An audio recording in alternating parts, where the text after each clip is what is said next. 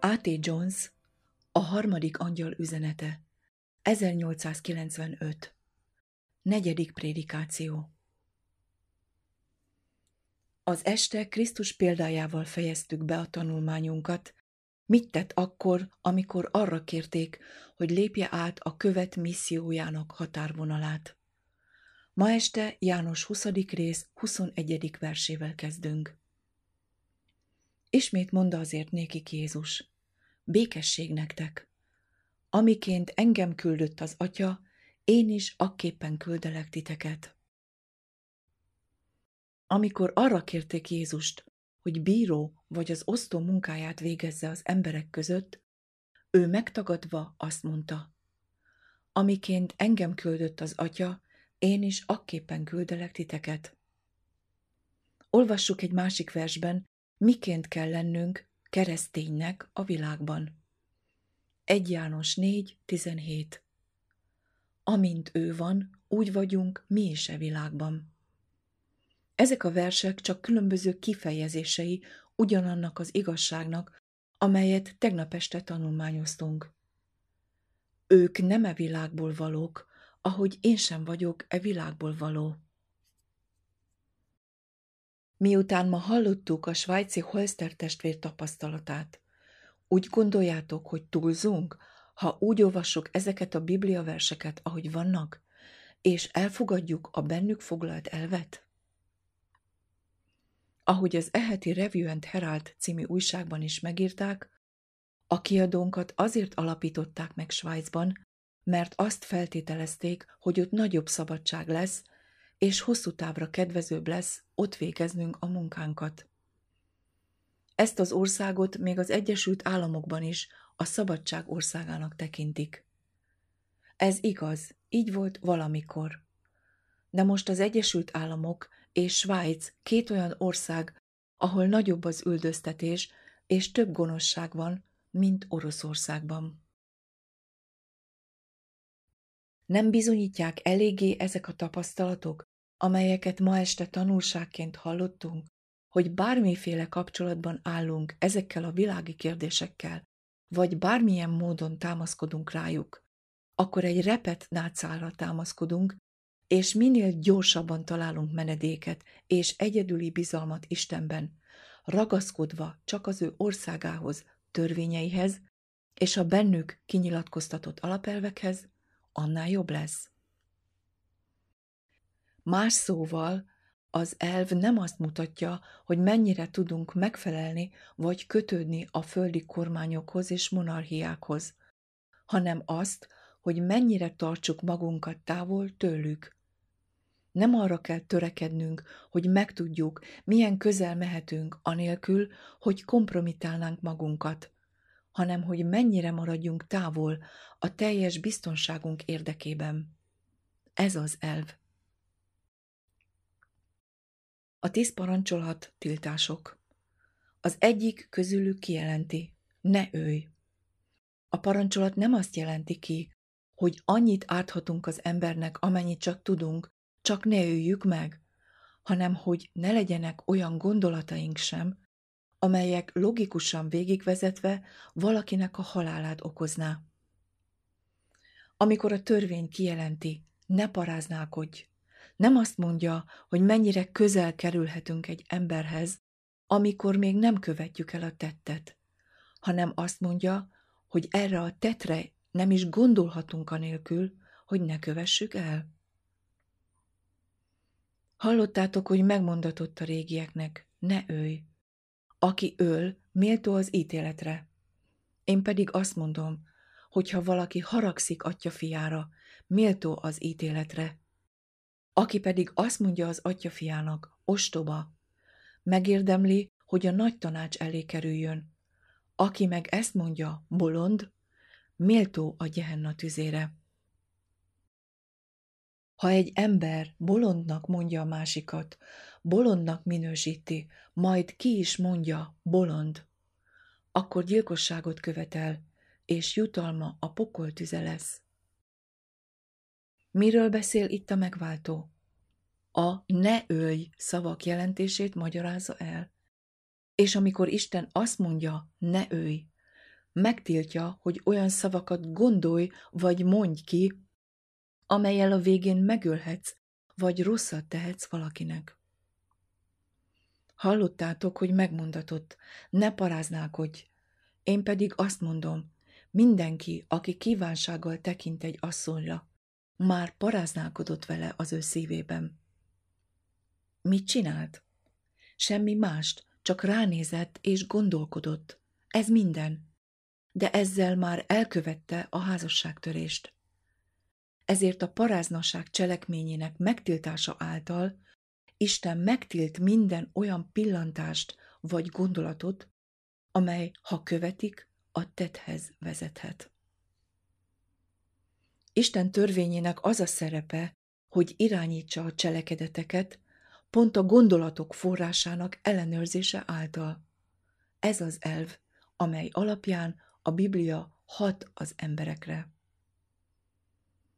Ami pedig azt az elvet illeti, amelyet tanulmányozunk, a vallás és az állam szétválasztása. Isten akarata az, hogy a Biblia elvén alapuljon az álláspontunk, és ez semmiképpen sem vezethet az egyház és az állam, vagy a vallás és az állam közötti egyesüléshez. Ha az álláspontunk, gondolatunk olyan, hogy az általunk követett út az egyház és az állam egyesüléséhez vezethet, akkor rossz úton járunk, nem követünk jó elvet. Ha valaki elfogad egy témát, vagy olyan kijelentéseket tesz, amelyeket követve a végső cselekvésükig az egyház és az állam egyesüléséhez vezethetnek, akkor az illető az egyház és az állam egyesülését tanítja. Ezért, ha ilyesmitől távol akarunk maradni, és biztonságban akarunk lenni, hogy szavaink, tanításaink és a világnak szóló üzenetünk Isten bizonyságtétele legyen, a fenevad és annak képmása ellen, és az igazság bizonysága, ahogy Jézusban van, akkor meg kell találnunk és meg kell tartanunk azt a pozíciót, amelyben semmilyen módon nem hajlunk az egyház és az állam közötti egyesülésre. Láttuk, és egyetértettetek, és mindenkinek egyet kell értenie. Hogyha ezeket az elveket, amelyeket a tegnap este olvasott szövegek tartalmaztak, Jézus követői mindig követték volna, lehetetlenné tette volna a pápaság megjelenését a világban. És ha a protestantizmus követte volna ezeket az elveket attól a naptól kezdve, hogy Luther megfújta Isten trombitáját, egészen napjainkig és még tovább, lehetetlen lett volna, hogy valaha is megjelenjen a fenevad képe. Nos, most már mindannyian tudjuk, hogyha ezekben a szövegekben található alapelvek megsértése szülte a pápaságot, és szüli meg a pápaság képét. Ezért lehetetlen, hogy az elvek megsértése bármi máshoz vezessen. Az ezen az úton megtett első lépés után következik az utána lévő többi lépés. A pápaság fejlődésének első lépésétől kezdve a jelenig. Van még egy biblia szakasz ezzel kapcsolatosan. Márk tizenkettő, huszonkilenc és harmincadik versekben. Megkérdezték Jézust, melyik az első parancsolat a törvényben. Jézus pedig azt felelte nekik. Ez az első. Halld, Izrael, az Úr, a mi Istenünk, az egyetlen Úr. Szeresd azért az Urat, a te Istenedet, teljes szívedből, teljes lelkedből, teljes elmédből és minden erőddel. Ezeket Istennek kell szentelnie minden pillanatban, minden embernek. Akkor mennyi marad a császár szolgálatára? Adjátok tehát a császárnak, ami a császáré, és az Istennek, ami az Istené. A keresztény pénzének egy kis része, az adó, a császárt illeti. De a keresztény maga Istenhez tartozik. Milyen mértékben az Istené a keresztény, ha elismeri Istennek a felette való jogát? Természetesen minden ember istené a teremtés és a megváltás által, de a keresztény elismeri, hogy Istennek joga van felette, és teljesen átadja magát Istennek, hogy keresztény lehessen. Ahhoz, hogy ebbe a pozícióba kerüljön, az embernek újjá kell születnie, különben nem láthatja Isten országát, és ez az ország nem ebből a világból való. És mivel az Isten parancsolatainak való engedelmesség megköveteli az embertől, hogy teljesen alávesse magát Istennek, az emberből nem marad semmi, amivel a császárt szolgálná. Vessetek egy pillantást az imént elolvasott versre, teljes elméddel. Amikor ez a törvény megvalósul bennem, az elmémnek mennyi része marad a politikai játszmák számára, az önkormányzati ügyek zsinórjainak rángatására, a küzdelmemre, hogy ezt vagy amazt a politikust válasszák meg, vagy hogy arra törekedjek, hogy engem választhassanak meg egy adott munkakörbe vagy pozícióba egy városban vagy faluban. Szeresd az Urat, a te Istenedet teljes szívedből. De ha megosztott az elmém, hogy egyik része foglalkozzon ezekkel a dolgokkal, és a másik részt az Úrnak adom. Mit mond a Biblia a kétszívű emberről? Hogy minden útjában álhatatlan. Az ilyen ember ne vélje, hogy kaphat valamit az Úrtól. Senki sem szolgálhat két úrnak. Nem szolgálhattok egyszerre Istennek és ennek a világnak is. Nem szolgálhatok egyszerre Istennek és a császárnak. Mint korábban említettem, ez nem jelenti azt, hogy a császárnak nem kellene adót fizetni. Krisztus parancsolta ezt, és ez csak egy része annak a pénznek, amelyet a császár bocsát ki, és rajta van a képe. De a mi szolgálatunk, önmagunk, minden, ami belőlünk van, az mind Istené. A keresztények az uralmak alávetettjei, bármelyek is legyenek azok, de ők csak Istennek szolgálnak. Isten kijelenti, hogy a keresztény ember szíve teljes mértékben az övé kell, hogy legyen.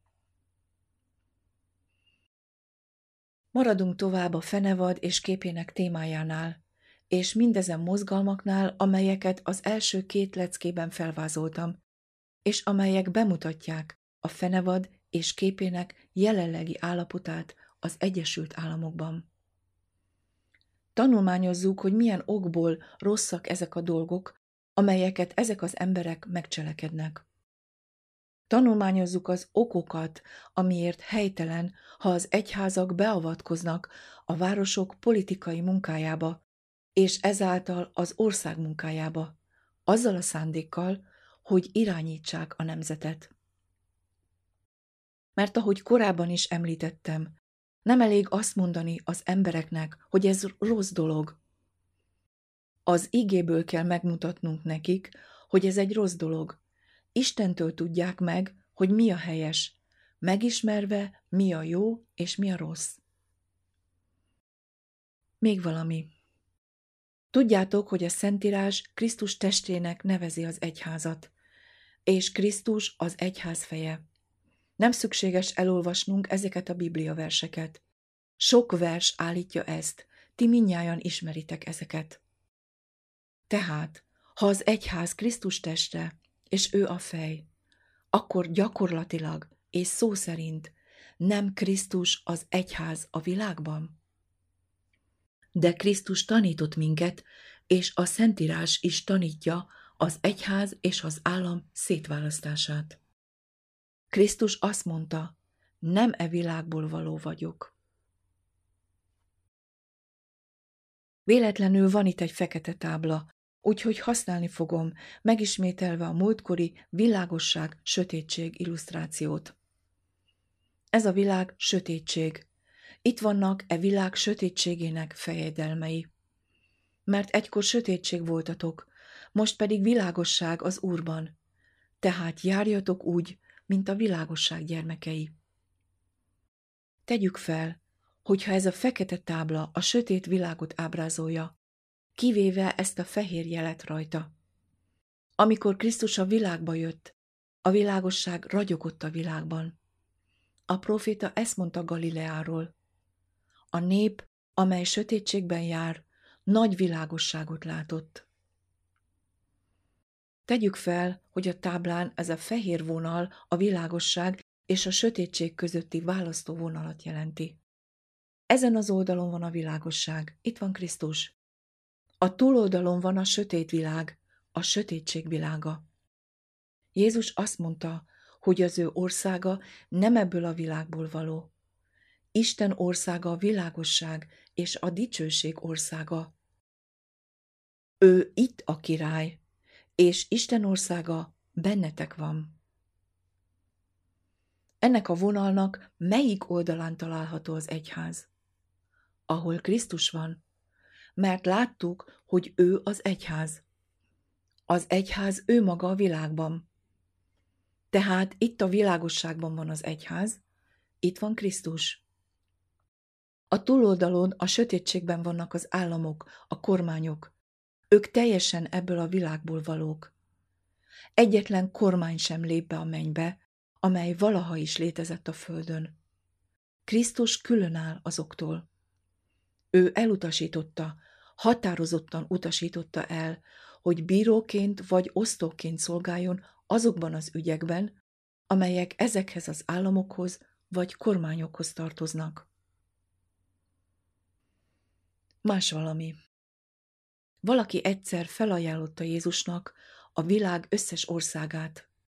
Miért nem fogadta el ezt az ajánlatot, hogy így módon ajándékozás által a világ összes kormányának, monarchiájának a vezetője legyen, majd irányítsa őket, és politikai eszközökkel regenerálja a társadalmat, mentse a városokat, reformálja a polgármestereket, a kormányzókat, az elnököket, a királyokat és a császárokat, és ezzel megmentse a világot. Miért nem tette meg? Mert ezáltal nem tett volna egyebet, mint hogy örökre saját romjain rögzítette volna a világot. Krisztus nem fogadott el ilyesmit. Nem tehette meg. Felajánlották neki a kormányzói széket, a világ összes királysága feletti uralmat. Nem fogadta el azokat. De napjainkban ezek az egyházvezetők magukhoz ragadják ezeket, és küzdenek a megszerzésükért. Ha Krisztus napjaitól mostanáig minden keresztény úgy viszonyult volna a világ királyságaihoz, mint Krisztus, létezne ma pápaság? Nem. Létezne róla másolat? Lehetetlen. Akkor mi a hozzáállása a keresztényeknek ebben a kérdésben? Ugyanaz a hozzáállásuk, mint Krisztusnak is volt, megtagadva, hogy bármilyen köze legyen e világ királyságaihoz. A másik aspektus, amit említeni kell ma este az, hogy ezek az egyházvezetők, a nemzeti reformátorok mindezt azért teszik, hogy regenerálják a városukat, hogy megmentsék az államot, hogy megmentsék a nemzetet, a társadalmat, a királyságok és a nemzetek, valamint a civilizáció fejlődése érdekében, és ezek az egyház jólétének, dicsőségének és felmagasztosulásának helyreállításához fognak vezetni. Ezt mondják. Mi lesz a civilizációval, ha megmarad az egyház és az állam közötti válaszvonal? Hogyan fogja befolyásolni az egyház a világot? Azzal érvelnek, hogy az egyház azért van a világban, hogy jót tegyen a világgal. Íme a városok, az államok, a királyságok, a nemzetek mind korruptak, és az egyháznak kötelező módon befolyást kell gyakorolnia rájuk. De ha szétválasztva kell lennie tőlük, hogyan tudna jó hatással lenni rájuk? Ezek az általuk használt kérdések és érvek. Nos, mindenre az a válasz, hogy csak a tőlük való teljes elkülönülés az egyetlen módja annak, hogy valóban jó hatással legyen rájuk. Az egyház befolyással lesz a világra, befolyással lesz a királyságokra, befolyással lesz a nemzetekre és népeikre, de csak akkor lesz jó befolyással mindezekre, ha az egyház hűséges lesz Krisztushoz, és nem e világból való, ahogyan ő sem volt e világból való. Amikor az egyház nem ilyen, abban az esetben is hatással lesz rájuk. Ez igaz, de csak a tönkretételükre. Ezt alapelvként mondom, hogy a kereszténységnek nem az a célja, hogy civilizáljon valakit. A kereszténység csak az emberek keresztényi tételére irányul. És ezerszer jobb, ha egyetlen vad keresztény létezik, mintha egy egész nemzet keresztény vadakból állna. Ez paradoxnak tűnik, elismerem. Ezért hadd magyarázzam el, mert ez így van. A pápaság mindig azzal dicsekedik, hogy ő a népek civilizálója, sőt a civilizáció anyja, alapja és támasza. Tegyük fel, hogy egy pápai misszionárius egy vad törzshöz vagy vad néphez megy. Talán meggyőzi a királyt vagy a törzsfőnököt, hogy fogadja el a katolikus tanításokat. Még az is lehet, hogy meggyőzi őket, hogy ruhákat öltsenek magukra. Megtanítja őket házat építeni, földművelésre, és megváltoztatja vad életmódjukat civilizált életmódra. Még az is lehet, hogy meggyőzi őket, hogy ne vívjanak háborúkat, kivéve a hitükért. Ebben az értelemben ők civilizáltak. És ezen az alapon az egyház mindnyájukat kereszténynek nevezi. Megtanítják őket, hogy kereszténynek tekintsék magukat. Más pogányok és vad emberek kereszténynek tekintik, és úgy is kezelik őket. Így jelenik meg egy keresztény nemzet. De a valóság az, hogy az alapvető beállítottságukban nem változtak. Szívükben még mindig vad emberként élnek, és ha alkalom adódik, főleg a hit érdekében, teljesen vad embereknek bizonyulnak. Bőséges bizonyíték van arra, hogy sehol a földön nem volt kegyetlenebb vadság, még a vad emberek között sem, mint ami évszázadokon át létezett a római birodalomban, a pápai uralom csúcsán. Lehetetlen, hogy az emberek vadabbak legyenek az ortodoxia bajnokainál. Ezt értem én a keresztény vadak kifejezésem. Másrészt, tegyük fel, hogy egy keresztény misszionárius vagy egy egyszerű keresztény a civilizáció érintetlen erdeiben élő vad emberekhez megy, és bemutatja nekik Jézus Krisztus evangéliumát Isten szeretetében. Tegyük fel, hogy az egyik vadember megtér Jézus Krisztushoz. Lehet, hogy még mindig vad ruháit viseli, vagy még ruhát sem. Lehet, hogy nem tud semmit a ház vagy a kerítés építéséről, vagy ilyesmiről, amit civilizációnak hívnak. De ő keresztény. A vadság kikerült a szívéből. Azonban a világ szemszögéből, abból, ahogyan az emberek nézik a dolgokat, és ahogyan viszonyulnak a civilizációhoz, őt csak vadembernek tartanák. De ő keresztény, és a kereszténységet elfogadva ő civilizált. Ha továbbra is így él, akkor a civilizációnak külső formái is megjelennek a maguk idejében. Ezt értem én a vadkeresztény kifejezés alatt. És erre gondolok, amikor azt mondom, hogy egy vadkeresztény értékesebb, mint a keresztény vadak egész nemzete. Ha a civilizáció lett volna a kereszténység célpontja és tárgya, akkor semmi értelme nem lett volna a világban, abban az időben és azon a helyen, ahol megszületett. Szeretném, ha elgondolkodnátok ezen. A zsidók nem voltak civilizáltak? És ha úgy gondoljátok, hogy a zsidók nem érték el a nemzeti reformátorok számára tetsző civilizációs színvonalat, nézzük Görögországot és Rómát. Mi volt Görögország és Róma akkori civilizációs színvonala?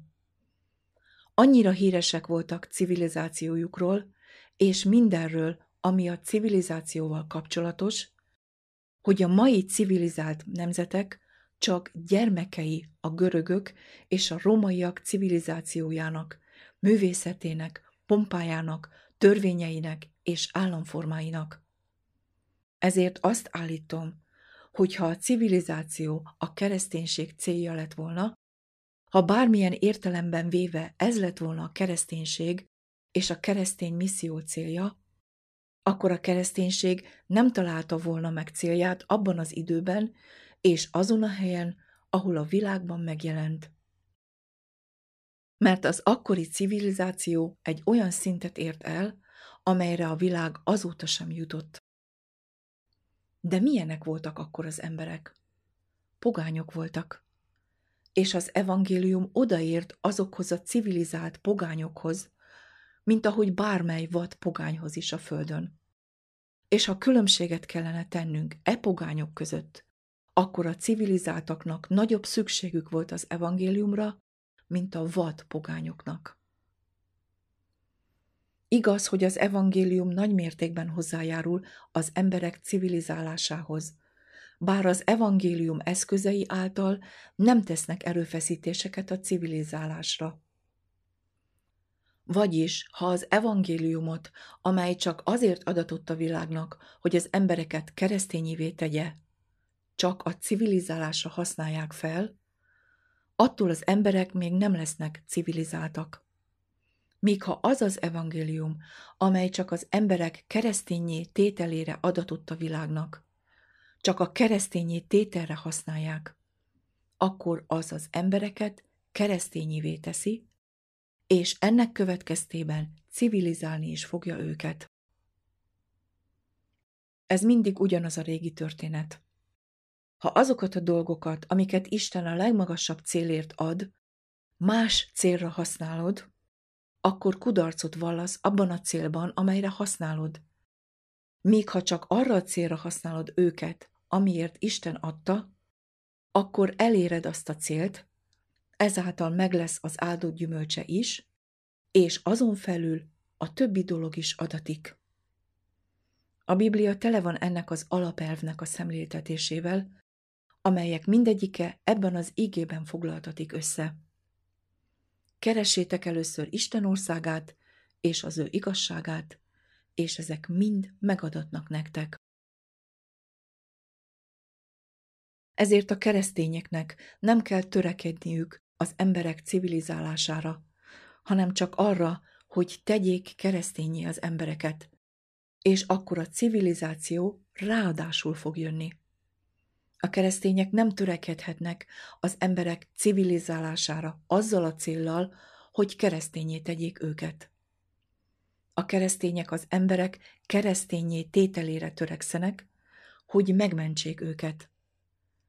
És ismétlem, ezek a nemzeti reformátorok, akik azért dolgoznak, amit a civilizáció haladásának, a civilizációs érdekeknek neveznek, megpróbálva összekötni az egyházat az állammal, egyszerűen a civilizáció tönkretételéért munkálkodnak, egy olyan romlásért, amely már látható. Ezen törekvésük a civilizáció elemeinek megváltozásával fog végződni, még ha fejlettek is, a legvadabb ördögségekben, a fenevad képének megformálásában. Soha nem szabad hagynunk, hogy ilyen érvek által megtévesszenek. Mondjátok és mutassátok ezt az egyház és az állam közötti határvonal megtartása által, amely elválasztja a mennyet és a földet. Jézus Krisztus munkálkodik a világban testének minden tagja által, akik alkotják az egyházat, az ő keresztényi tételük érdekében, az üdvösségükért. Tanítsátok meg nekik, hogy az egyház, amely minden erejét, egész elméjét és teljes erejét ennek az egyetlen célnak szenteli, hatással lesz a világra, a népekre és a nemzetekre. Majdnem azt mondtam, végtelenül inkább, mint hogy más módon tenné. De más módon egyáltalán nem fog jóra befolyásolni. Ezen a módon pedig csak jóra fogja befolyásolni a világot. Viszont még, ha csak hajszálvékonyan is eltávolodik ettől, akkor a jó befolyása rosszra változik. Az egyik Krisztus műve, a másik az Antikrisztus. Az egyház munkája, a kereszténység célja nem a civilizálás, hanem a megmentés, csak a Jézus Krisztusba vetett hit által.